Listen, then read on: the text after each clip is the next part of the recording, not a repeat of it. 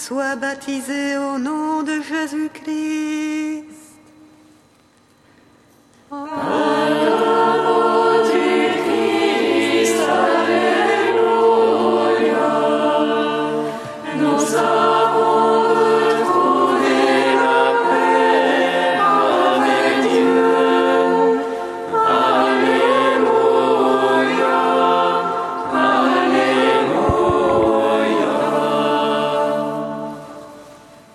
Lecture du livre des actes des apôtres.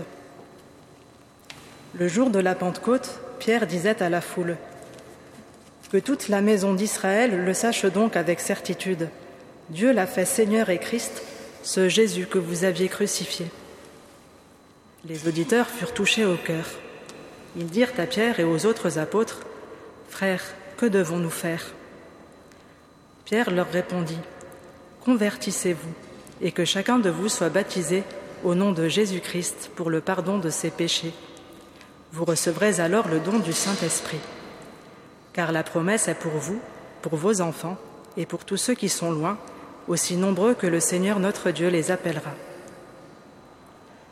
Par bien d'autres paroles encore, Pierre les adjurait et les exhortait en disant Détournez-vous de cette génération tortueuse et vous serez sauvés.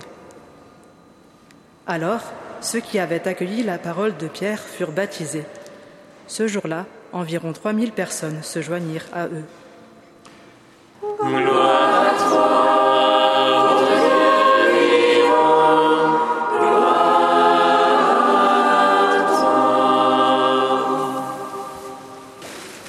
Convertissez-vous et croyez à l'Évangile, avons-nous entendu au début du carême lors de l'imposition des cendres?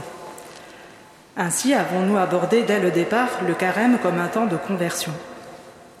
Convertissez-vous, nous redit l'apôtre Pierre en cette octave de Pâques.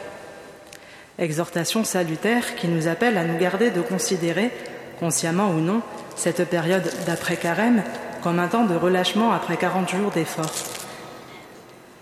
En effet, en effet, la démarche de conversion, même si elle type le temps du carême, ne lui est pas réservée. De ce point de vue, le carême serait plutôt l'image, en modèle réduit, de toute notre vie sur cette terre, le jour de Pâques étant, lui, l'image de notre entrée dans la vie éternelle. Le temps du carême et le texte de la liturgie d'aujourd'hui sont plutôt comme deux éclairages différents de la conversion qui nous en apprennent chacun quelque chose. Différents aspects, tout d'abord, typent la démarche de conversion proposée pendant le carême notamment celui d'être une démarche communautaire, ecclésiale, mais aussi caractérisée par sa durée définie. Le carême, comme nous venons de l'expérimenter en ces dernières semaines, est en effet ce temps privilégié où notre effort personnel de conversion est soutenu et porté par l'Église, ses choix liturgiques, ses enseignements, sa prière. Tandis qu'à d'autres moments de l'année liturgique, ce sont d'autres aspects du mystère chrétien et de la vie chrétienne qui sont mis en valeur. Or, ce temps où l'Église nous oriente avec une insistance accrue vers la conversion dure 40 jours. 40 jours qui nous paraissent parfois bien courts quand nous réalisons que nous ne parvenons pas à y suivre le Christ du premier coup et sans défaillance comme nous l'aurions voulu. 40 jours qui invitent à ne pas trop attendre avant de s'y mettre.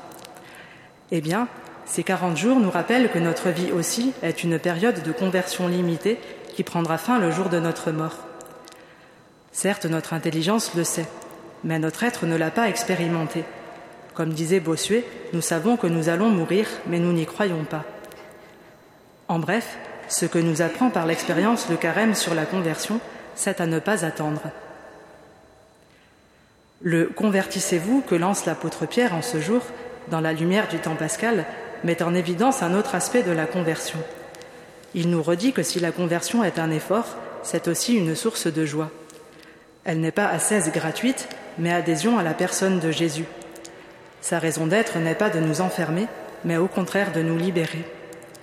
Notre conversion n'aurait aucune signification si elle était simple perfectionnisme moral. Ce qui lui donne du sens, c'est d'être le fruit de l'annonce de la mort et de la résurrection du Christ. Mort-résurrection qui nous enseigne que toutes nos morts à nous-mêmes, toutes nos Pâques quotidiennes, débouchent sur davantage de vie mort-résurrection, qui nous obtient le pardon de nos péchés. Ainsi, tout n'est pas perdu dès notre première chute, et il vaut la peine de se relever pour essayer de faire mieux. Mort-résurrection, qui a libéré l'Esprit Saint, qui inspire, accompagne et soutient de l'intérieur notre conversion. Ainsi, la conversion n'est pas rétrécissement, mais élan, dynamisme.